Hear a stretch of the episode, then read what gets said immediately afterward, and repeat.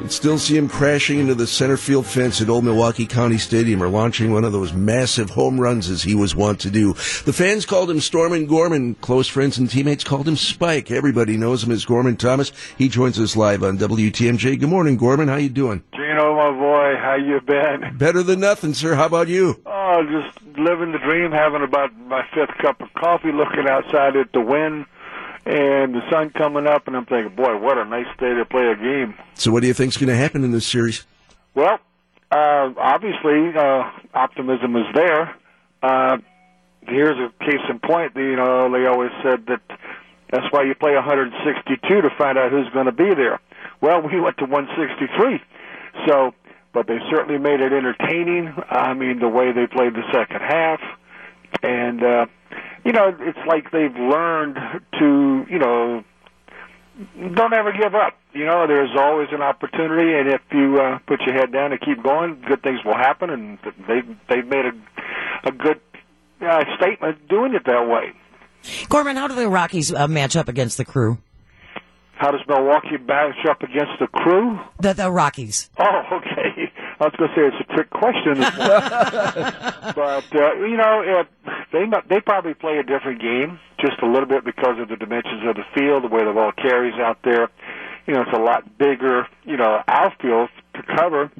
So you know they have to adjust to that. In this ball here, but this ball field here, you know, being indoors, you know, it's it's not, you know, taking advantage of of the elements. So that being said, you know they have a, pitching staff that's not really that well known.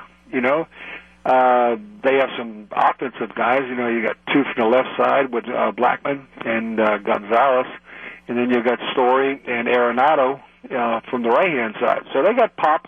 You know, they got some speed, and uh, we kind of counterbalance that. I mean, we've got pop up and down. We got what three guys that have over 30 home runs. You know, and uh, like I tell people who are calling me up from uh, South Carolina that uh, you know what do I think? I said, well, once we get into our bullpen, it's uh, it's pretty much good night. So uh, I think we have the uh, obviously have the advantage because, like I said, you get into our bullpen, you know, you got a bunch of guys that do a great job. So uh, that's going to be the key for us. Gorman, what do you make of the fact that the 1982 Brewers are still so beloved in this community? Uh, I guess I guess there's, there's a lot of ways to look at it. Uh, a couple ways are that you know we had a team that was basically made up of uh, let's call it unknowns. Uh, and when George Bamberger came over here, when he adjusted the roster that we had and brought in a lot of strange faces, and uh, he gave me a chance to play. Um, brought in Vuk, uh, you know, then we have uh, Benji, uh, you know, just right down the line. Mike Caldwell, you know, Charlie Moore, you know, Jimmy Gantner, you know. We, you know, there really wasn't that much expectation because the team had never really had a big year or a good year. And the first year here with George, you know, uh, we won over 90 games. So, you know, we were kind of like the uh, the blue collar group. You know, we just enjoyed playing the game. We played hard and uh, you know we enjoyed life. So and the, you know fans just kind of you know gravitated to that, and it was a wonderful it was a wonderful time from '78 to '83 up until I got traded. Uh, you know it was a wonderful place. We're live with Gorman Thomas on WTMJ. The game has changed a lot in recent years. You got sabermetrics, launch angles, defensive shifts, outgetters now instead of starters and relievers. Do you like how the game has changed? How it's morphed over the years? Well, you know, I'm I'm a fan now uh, but I have a little bit, I have a lot more knowledgeable innuendos about different things.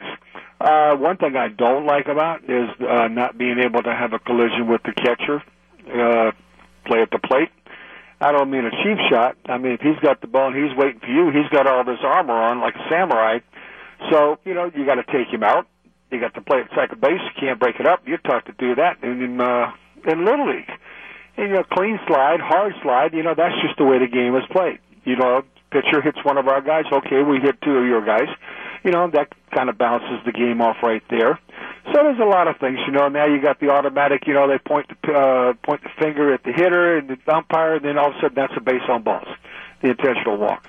Uh, if you're going to do all that, just go ahead and lick the finger four times, and you know that's a ball. That's a you know, baseball balls as well too. So there's a lot of things going on. You know, it, sometimes you know you wonder why, but uh, what can I say? I, a lot of those acronyms that they got out that you threw out in the beginning, I don't know what them damn things stand for. I mean, let's go. You know, let, let me. What's okay? You're hitting 200. Okay, okay, this guy's hitting 350 you know, it, it balances out like that. But yeah, uh, it's a wonderful game. You know, it's all we ever wanted. You know, uh, as a fan or as a player, we just wanted to have a comp, you know, a competitive situation and with a uh, with a team that's going to give its best every single day. You know, none of the stuff that they have in other towns where you know, their star would show up at the ballpark and he didn't want to play that day. You know, people, you know, they they buy a ticket to go out and see these certain people. You know, they're they're they're, they're the drawing card, and they get there and they're not playing. So that being said, you know, we got a bunch of guys that show up at the ballpark. They're in the lineup. Boom, they go out and play hard. That they do. And as you did, Gorman back with the rest of the 1982 Milwaukee Brewers. Work hard, play hard. Gorman Thomas, thanks for the time this morning. Enjoy the playoff run. Oh, absolutely. It's going to be a beauty. I'm looking forward to it. Take care, Spike. So long. All right, Bubba. Thank you for having me. You bet.